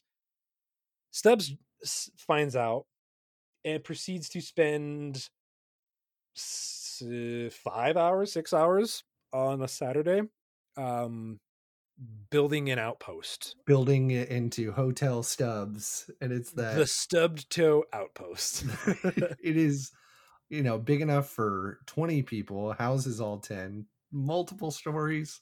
Uh and so yeah he built that outpost and i i loved it so much. So he expanded upon an idea i had just of like a quick things like all right i'm gonna do this. I was like cool go for it. Uh, if you need resources let me know i'll bring them to you. And then sure enough he shows me the finished product product. I'm like dude this is so good. You keen stubbs and myself sailed southwest to find the island of the elder in our server Mhm. and then we landed set up camp after we cleared out a burial chamber and then put a portal on the other side like okay we can return here. And it uh, still feels like exciting to It do that. is. like it Uh, yeah. sort of like okay well, let's get back out there. Yeah it was still fun. Like we are like okay this is our this is our task now. Like i can go and find a carve a path there if i need to. I have some resources saved up. Like we can make it work whatever needs to be. So we built the, the camp back up. It's fine now.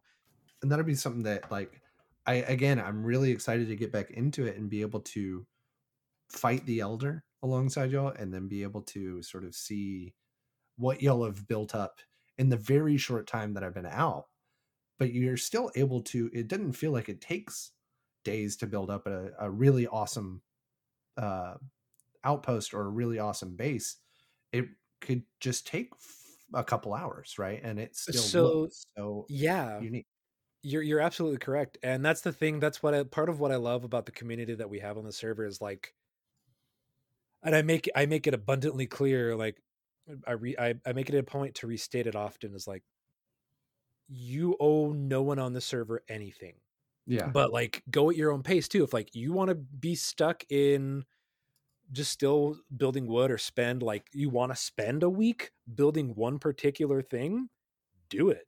I want to see it when you're done.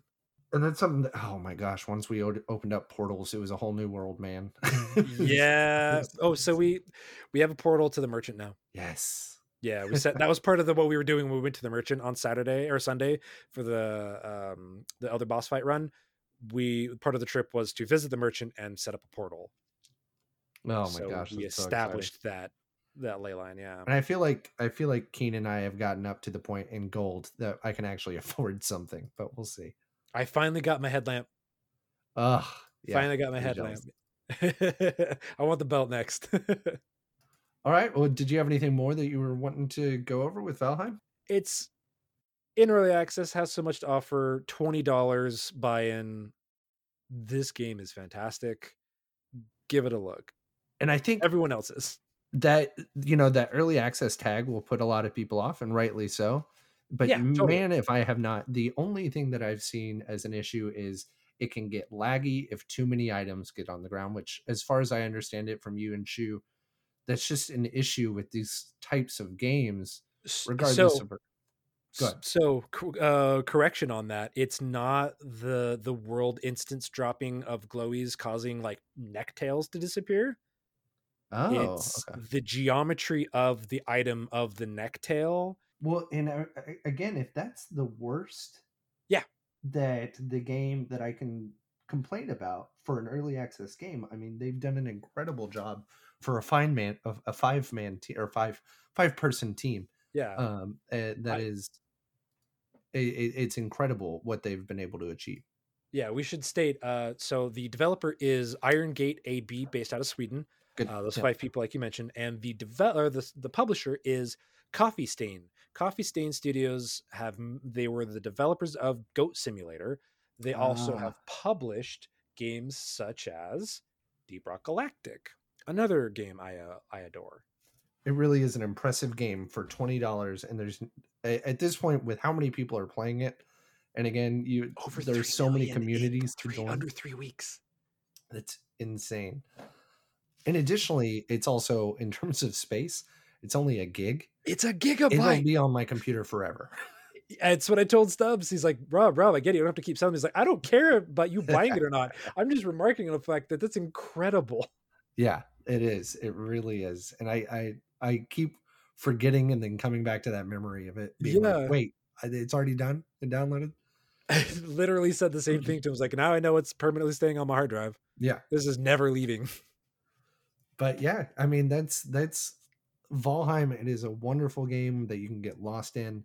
Uh, and I guess for anyone that wants to reach out for any tips, of course we're available. Um, and Absolutely. Rob's available.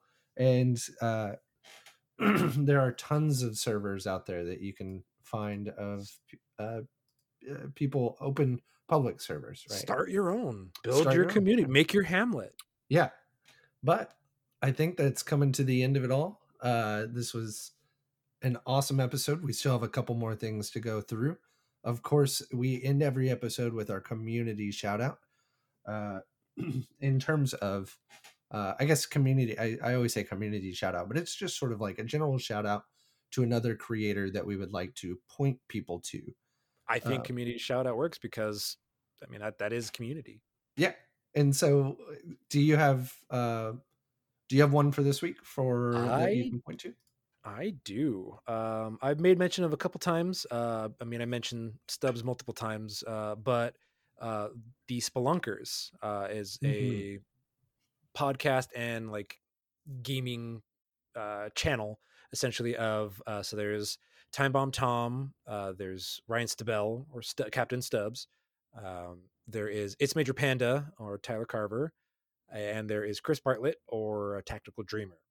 Uh, they regularly stream games. They do their spelunking deep dive type uh, episodes where they go pick a game and all play it simultaneously, essentially, uh, and meet back up, debrief, talk about what they love, didn't love, kind of break through or break it down and go through it together. Uh, most recently, they covered. Uh, we were talking so much about Hades, but another super giant game, um, one I love, some people don't.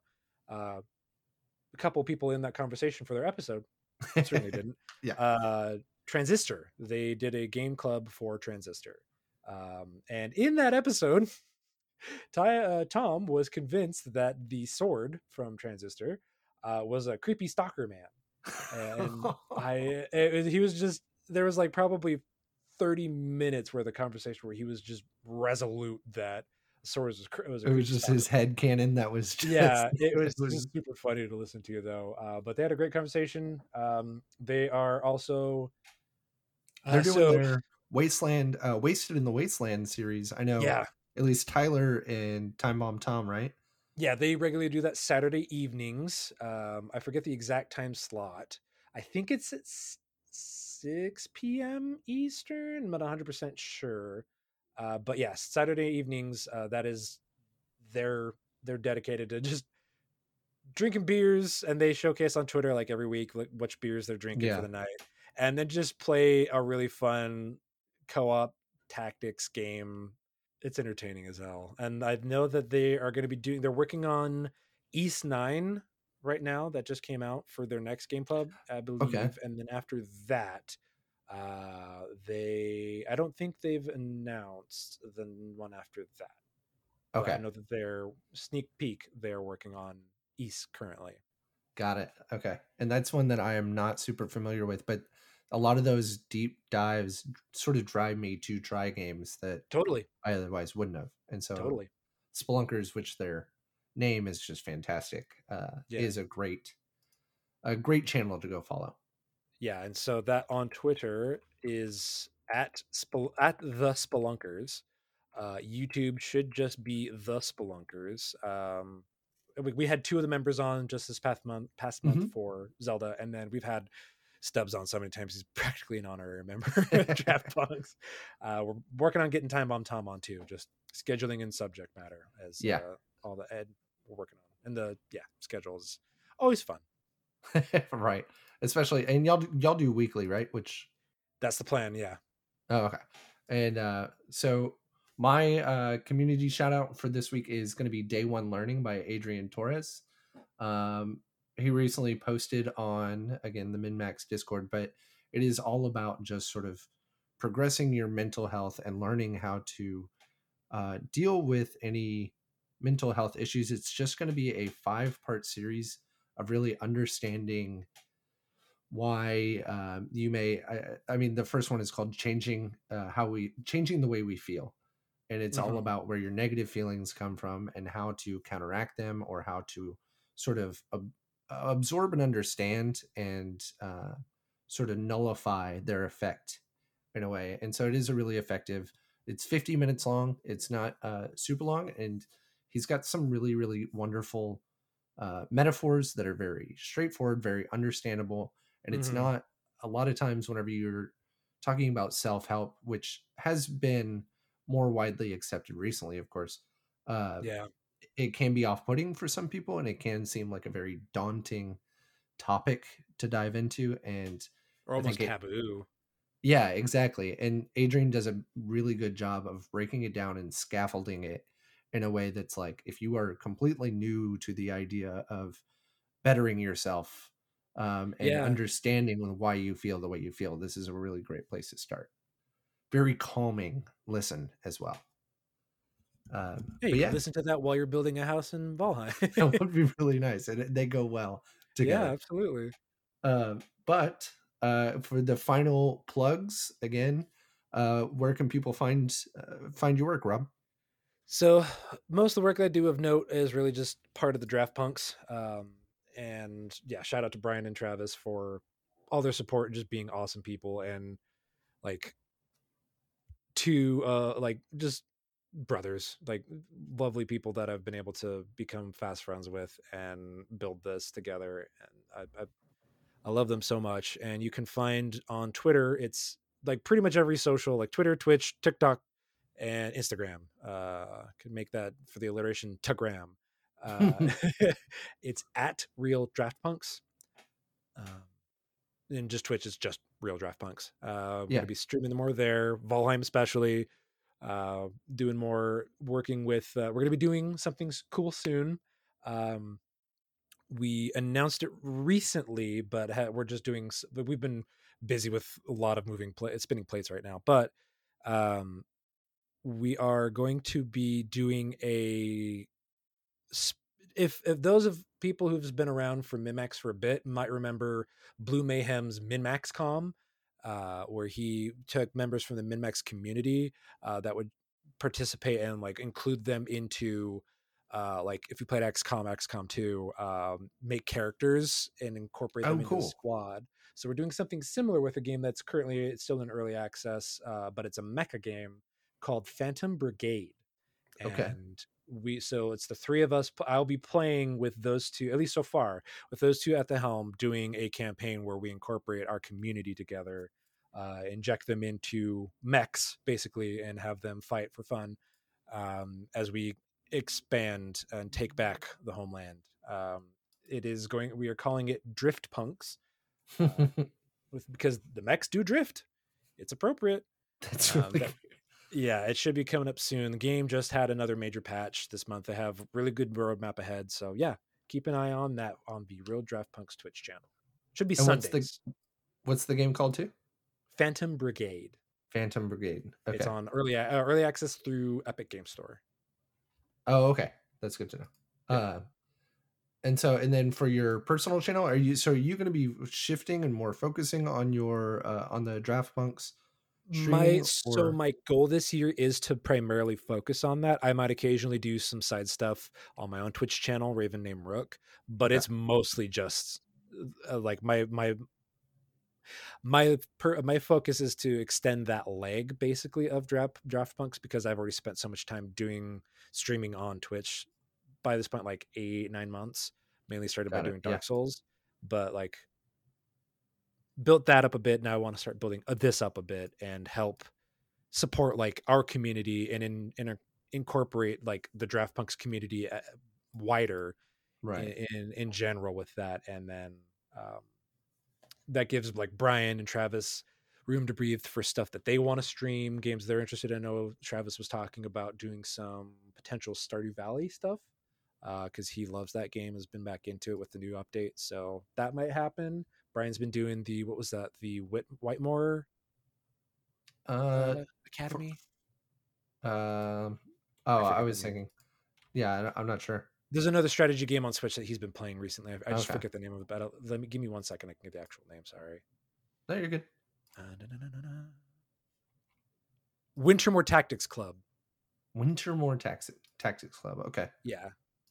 So that is what he's been playing currently. He's been digging it. We play some Dead by Daylight sometimes, and yeah, yeah, yeah. It feels like y'all are making a really big push and moving your channel forward, uh, or moving just sort of the podcast and not not just the podcast, but sort of like almost like the branding, right? Yeah, And absolutely. the, uh, all of that moving forward and expanding in a way that's to me coming off very effective, and it's still Thank you. y'all aren't losing anything by doing it either.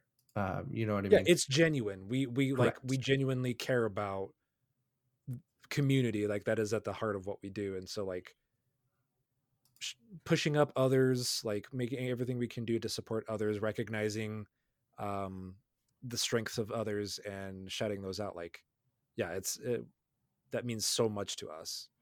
yeah, and we like we wouldn't exist without the support of other people like i know it's a kind of a cliche thing to say but like it's true yeah, absolutely. It is ab- absolutely true and it, it warms my heart every day first thing i go s- check is the draft punks discord and like what what funny thing what tiktok did greg griffith show of Yeah. him petting his pugs right.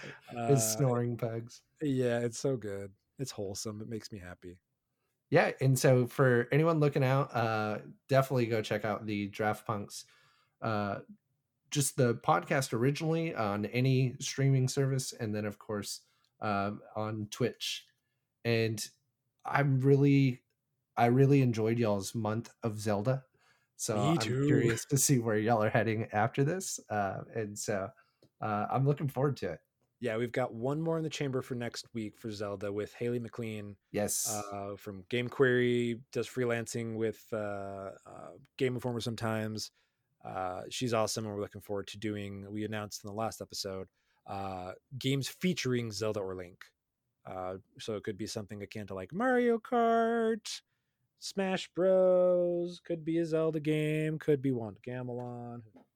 That's really cool. That'll be fun. Yeah, we're stoked. Uh, and then, of course, for Press X to Doubt, you're already listening to it, but you can join us at Pressed Out on Twitter. Um, press Keep underscore. listening. Yes, keep listening. Press underscore X to doubt on Instagram. Uh, Luke, who unfortunately again was not able to join us today, but he is on Twitter as Secret Humor Man, um, and also on Twitch as Secret Humor Man.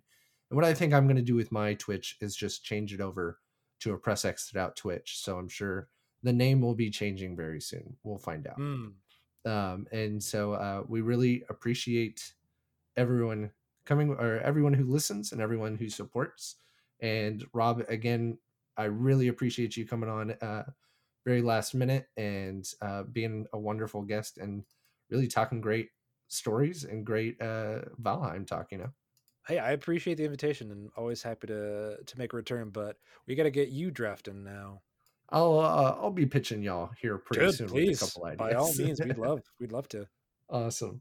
Uh, well, again, uh, we're thank you for coming out. Thank you for listening, and we're glad you're here. And we hope to speak at you soon.